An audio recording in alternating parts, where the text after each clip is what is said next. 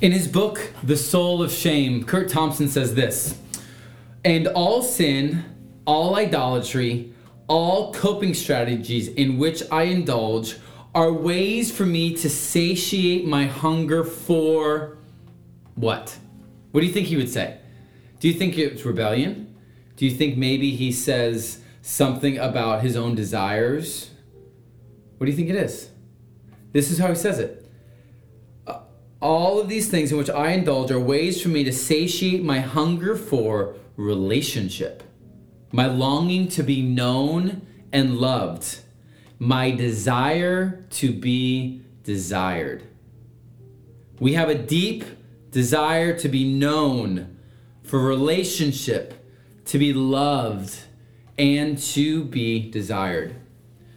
If you grew up in the 1990s or early 2000s, the name Phil Vischer may not be a common name, but he is the creator of the cartoon VeggieTales.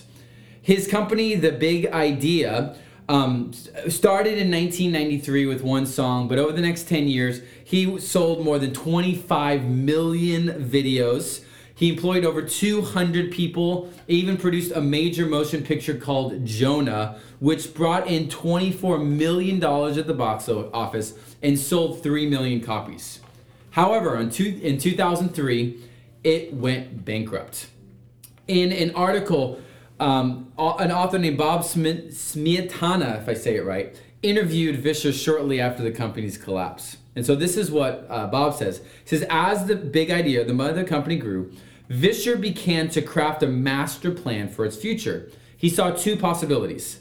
He could remain a storyteller like C.S. Lewis, or he could become a quote empire builder like another of his heroes, Walt Disney. Being the next Walt Disney also felt a lot better than being plain old Phil. A middle child whose dad left when he was nine, Vischer felt in, invisible as a kid. His drive to build Big Idea was fueled by his childhood experience of loss. This is what Vischer said in his own words. When the first VeggieTales videos started to catch on, I remember my sister saying, quote, "We never thought you'd amount to much." Which was partly joking, but only partly. I really felt driven, I think, to prove that I actually existed. The bigger it got, the more I felt validated. I am a nobody. I excuse me, I am not a nobody. I am Mr. Big Idea. Vischer had to come to a reckoning in his own heart.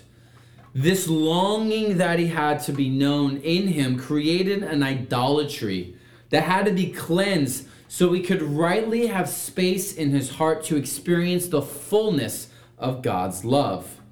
For Vischer, this meant a trip to Disneyland to make peace with Walt Disney, or at least the statue. This is what Vischer said I'm done now. You can be you, and I will be me. All of our sin, idolatry, is a longing for relationship, to be known and loved, and a desire to be desired. Now, this knowing is a very common biblical theme. We see in the beginning of the story, Adam and Eve knew one another. But what does it mean for us that we know God and that we are known by God? We're entering into a new section of the book of First Corinthians, in where chapters 8 through 10, he starts to establish or strengthen the church around the freedoms that they have in Christ.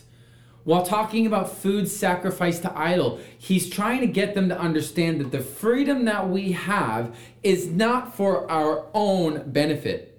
Ultimately, it's to be laid aside for the benefit of other people. We'll see this in the Paul's payment as an apostle and his rights. We'll see this as missionaries in a couple weeks and ultimately finish this off with looking at food sacrificed to idols and laying down our rights for the sake of others.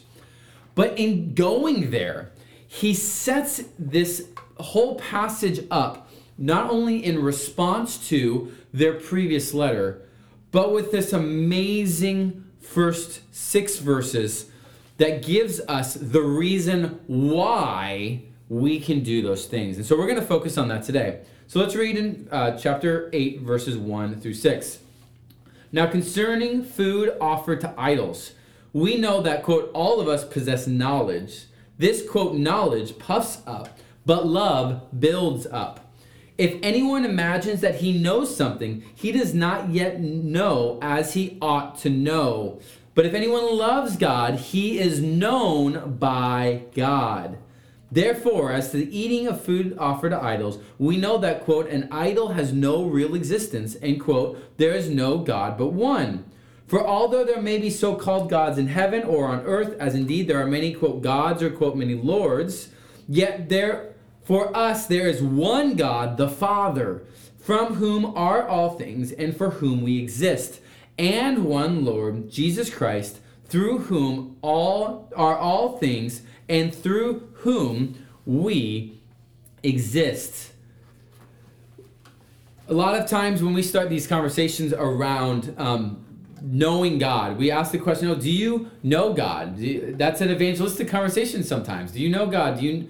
But Paul actually goes another direction here.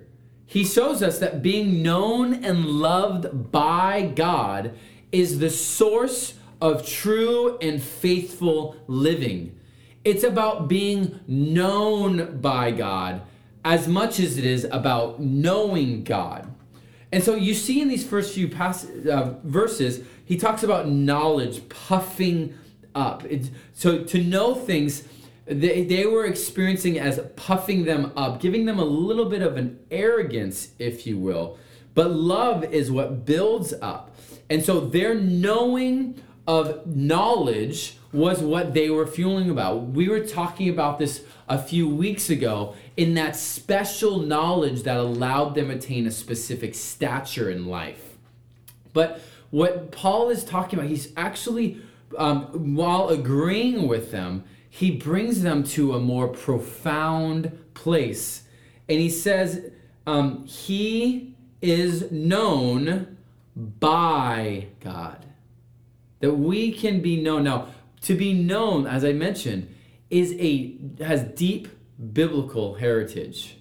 This is the term that Adam knew Eve. This this not only symbolized sexual intimacy, but as we've been talking about the last few weeks, sexual intimacy intimacy is about much deeper than just the act, but it's about a fully being known.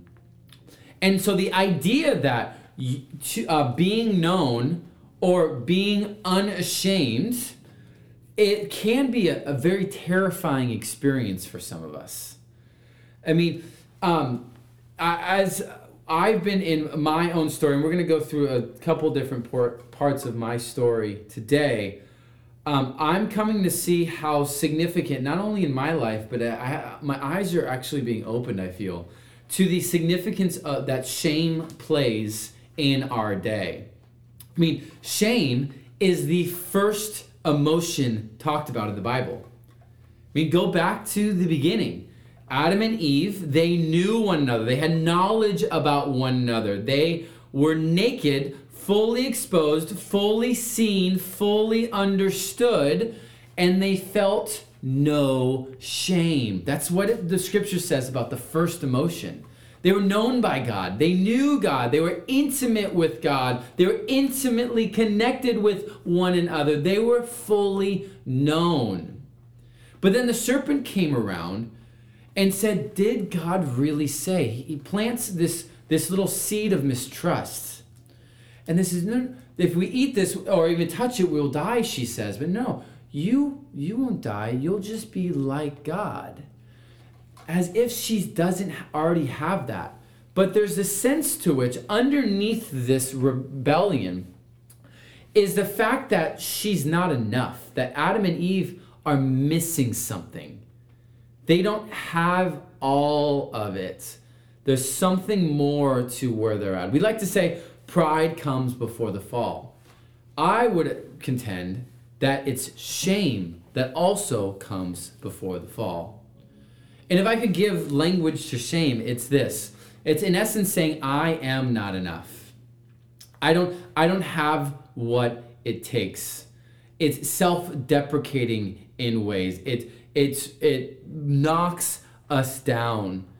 And so by experiencing shame, we we have this tendency to want to not be known.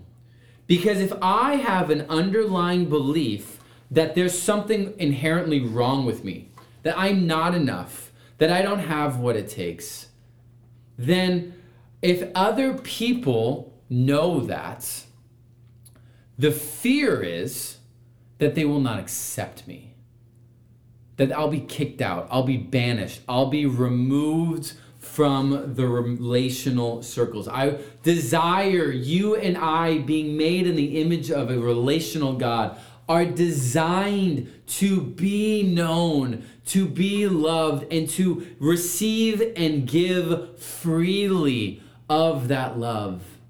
But one of sin's most um, evil schemes is that we, it now attaches to that, and, and we experience shame in that we're not enough. And so out of fear, we hide. And we oftentimes we can hide behind these masks that quote puff us up like this patches talk about.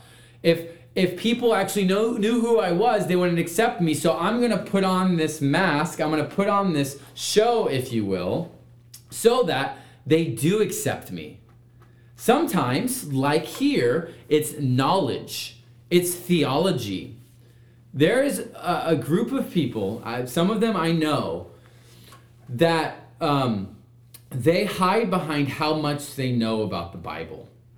Now, these can come from fundamental circles, these can come from a right view of the high view of Scripture, but with because they don't there's a fear of being known um, behind that they continually showcase how theologically astute they are when the conversation starts going to heart they always bring it back to, to head. They always bring it back to theology. They like to show how um, bright they are. Now i've i've suffered from this at times. When i felt out of um, my comfort zone and I feel like I don't belong in a circle, all of a sudden I start talking theologically in ways that are not necessary for the time or showing my knowledge about something because I, I want to belong, I want to fit in. But if they knew that I feel this insecure or if they feel this shame in the moment, I, I, I they can't know that, so I have to put the best foot forward. And so sometimes the best foot forward, the mask that we wear, is our knowledge. Sometimes it's our accomplishments. This could be winning, uh, highly competitive. If I'm insecure, the best way, or if I'm feeling shame, the best way for me to not is to make sure that somebody else is lower than me. I have to beat them. I have to dominate them. I have to win against them. I, I compete. It doesn't have to be competitive, but it could just be accomplishments. Look at what I've done. Look how great it's been. Like Phil Vischer, the creation of an amazing company was birthed out of a shame that was given to him and he experienced throughout his life when it was given to him as a child. But it was the fuel, it was the motivation by which it was happened. Sometimes it's fame. We want to be known by a lot of people. Uh, in my story, um, when I was in the band, I started to adapt this, and the thought was, and this is what I received recently the thought was, the more people that know me, the more I am known. And I, that's a lie. That's not true. And I, I started to believe, like, oh, I just, I need to have a broader, broader, wider, more significant impact. And that way, that way I'm known. They'll pursue me. They'll want me. They'll reach out to me. And then that will show how much I am desired. That will that will be the balm to the wound that is my own shame. This last couple days, um, and uh, pause. Sometimes these masks that we put on, we proactively know we're doing it. And oftentimes, as I've come to discover, this being known by others, um, these masks that we put on, we don't realize that we've done them but as we look into our own hearts, as we go into our own family of origin stories and we go into our growing and maturing in Christ, they start to expose themselves and we start to experience them in new ways. I'm just coming off a couple days, uh, a day, excuse me, of a time of silence and solitude. I, I try to take them at least once a quarter, um, ideally every other month, where I can just get away and pray. As I talked about in January, I've been in my the middle of uh, really it's, it's been almost two year journey, three or four year if I go back to Strong Leader, of understanding my own story and unpacking um, my own my own stuff, if you will and come to realize that shame is the water that I swim in. It's a, um, it is a, a how do I say this? Um, a kind but evil friend. Um, and so I have been working through my own um, ways in which I feel that I'm not enough, that I, I don't belong, that I don't have what it takes, and also unpacking ways in which I've tried to counter that and put my mask on to show that I do have what it takes. So this last weekend, as I'm going through my my own journey and continuing in this, we get to a part of my I with the Father and uh, in prayer. I get to this part of my story that's rooted in my family of origin, but it's showing up even to now to this day. Um, the, this understanding of my accomplishments, my being able to get stuff done, my moving the ball forward. Um, in prophet, priest, king language, it's my kingly nature. And I always thought that I mean that's what my family was. That's so that's what I must be too. I, I get the job done. I move the ball forward, and so part of me has always been like fearful of wait a second, like is this how God's designed me, or is this part of my broken story? And I'm still trying to figure out where one begins and the other ends, and so I'm I'm uh, I'm in process of that part of it. But the the in prayer, what started to be revealed is that this kingliness of me, not king as a crown, but king as in like moving the ball forward in accomplishments, was and has been a way for me to hide, or a way for me to hide behind it, I should say it's a way for me to, it's been a way for me to show that I belong, that I um, that I am desirable. If I'm honest with you, um, I felt that what is desirable about me is what I do for others, but people deal with me more than they desire me. Um, and so that kingly part of me which I do believe is God given, it's been distorted in seeing that that's all I have to offer. But what the Father was giving was Justin, it's okay to let that go. It's it's it's okay to not be bound by that. To step into and lean into something new that he has for me, a, a more real, um, unmanufactured part of who I am that He wants me to live out of. But if I'm honest with you, that's terrifying because if I have a belief that I am accepted based on what I do, but not who I am, I am desired and pursued by what I offer, not by just my very personhood. What happens if I stop doing living out of that falseness? And I start living out of the realness that God has given.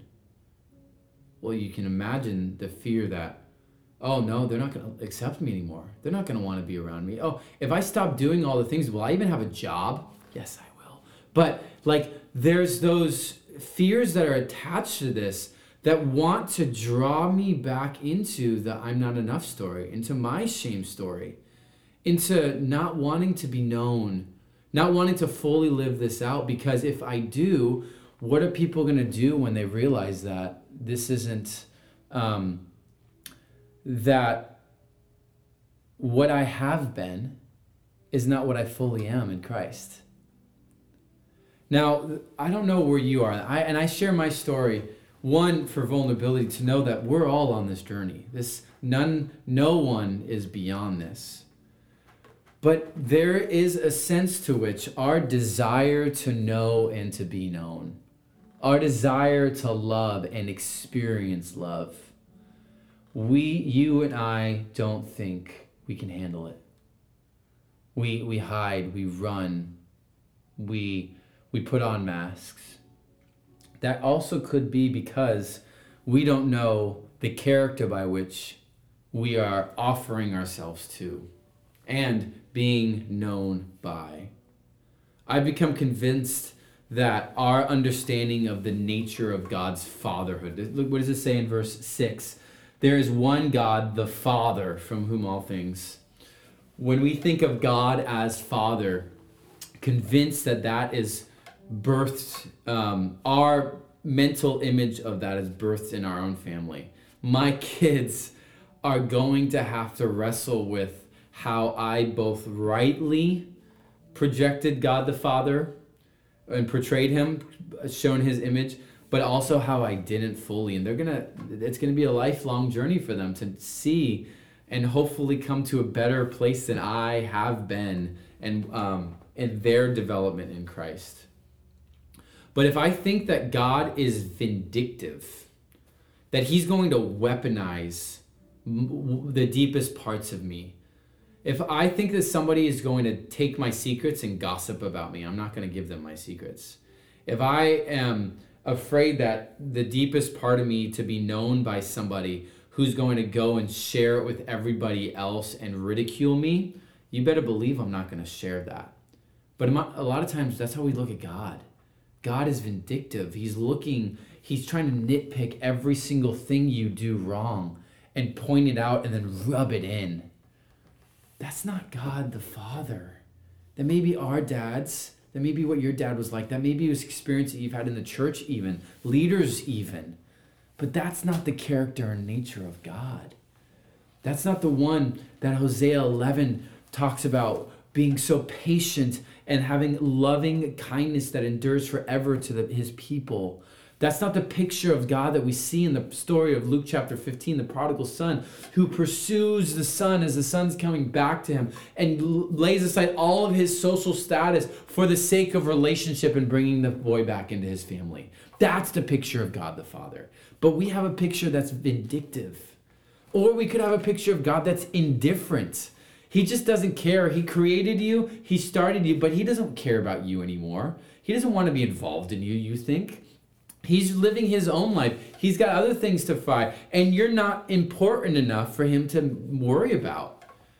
And if we have these views of God like that, we're going to continue in our short story of sin, and we're not going to want to be known by God.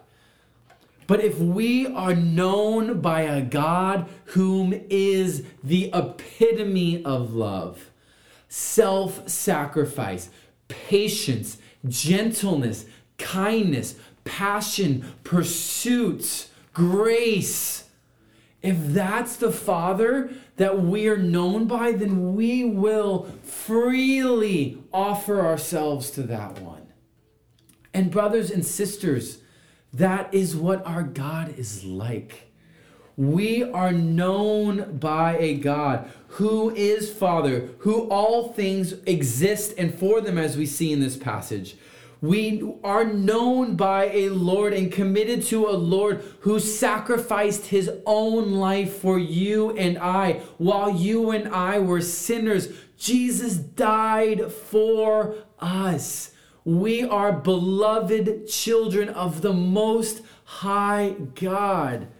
I mean, as parents, if you're a parent, I just want you to think about when you see your child do something that they love.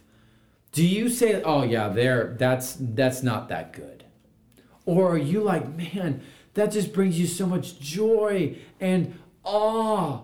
I, I mean, and you could have a newborn, and you just look at that newborn, and you're just amazed at them. You see your child engaged in an activity, whether it's building Legos, drawing art, playing sports, and they're just, they love it and they're so good at it, and you're just so proud of them. You know them, you see them. That is just a glimpse of God's heart to us. God is more trustworthy, more generous, more kind than we ever will say and will ever understand.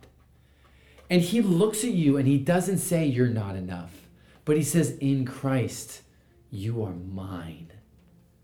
Well done, daughter. Well done, son. In Christ, you are cleansed of your unrighteousness. You are whole. You are pure. I see you. I, I knit every I knit you together in your mother's womb. I can count every single hair on your body. I know every single thought and every single thing you ever did. I know your deepest, darkest fears and insecurities and, and doubts. And I see you and I love you. That is the heart of our Father. That is who we are known by. And that is who we don't have to mask, put our masks on. We don't have to hide from him like Adam and Eve. We were we heard you coming and we were afraid of you. We don't have to be afraid of this God because his wrath, his penalty, the consequence of our sin was paid for by Jesus on the cross. Now we are beloved sons. Hebrews says we can enter the throne of grace, throne of grace boldly. We can enter into the throne room of God as children saying, Dad, I need this. I know you know me. I know I messed up. I know I keep doing this, but I am known by you. We are loved so that we can now express that love to others. Being known by God, being loved by God is the source of true and faithful living. Phil Vischer says this in this story I was trying to be someone that God didn't call me to be and that God didn't create me to be. It wasn't working. And I couldn't see a way out without disappointing a lot of people. So I kept beating my head against the Walt door, trying to get in. I don't know what idol that you're trying to live up to, if it's like this. I don't know what mask you are hiding behind. I don't know how aware you are of your shame story. But I know, brothers and sisters, this we are loved. We can, as uh, 2 Corinthians 3 says, and we all, with unveiled faces, beholding the glory of the Lord, are being transformed into the image from one degree to another, for this comes from the Lord who is the Spirit. Unveiled faces, unmasked, we can behold our Lord. In our sin, we are not enough, but in Christ, we have been made enough because we are in Him. Let's pray. Father, thank you that you know us, you see us. Father, I pray for my friends that have not professed faith in Jesus yet. I pray that they, as they hear this, they are tapping into their heart that realizes how much they long to be known and loved and desired. And Jesus, in you, they fully get to experience that. So I pray that they today place their faith in you as the Redeemer, Savior, and Lord of their life.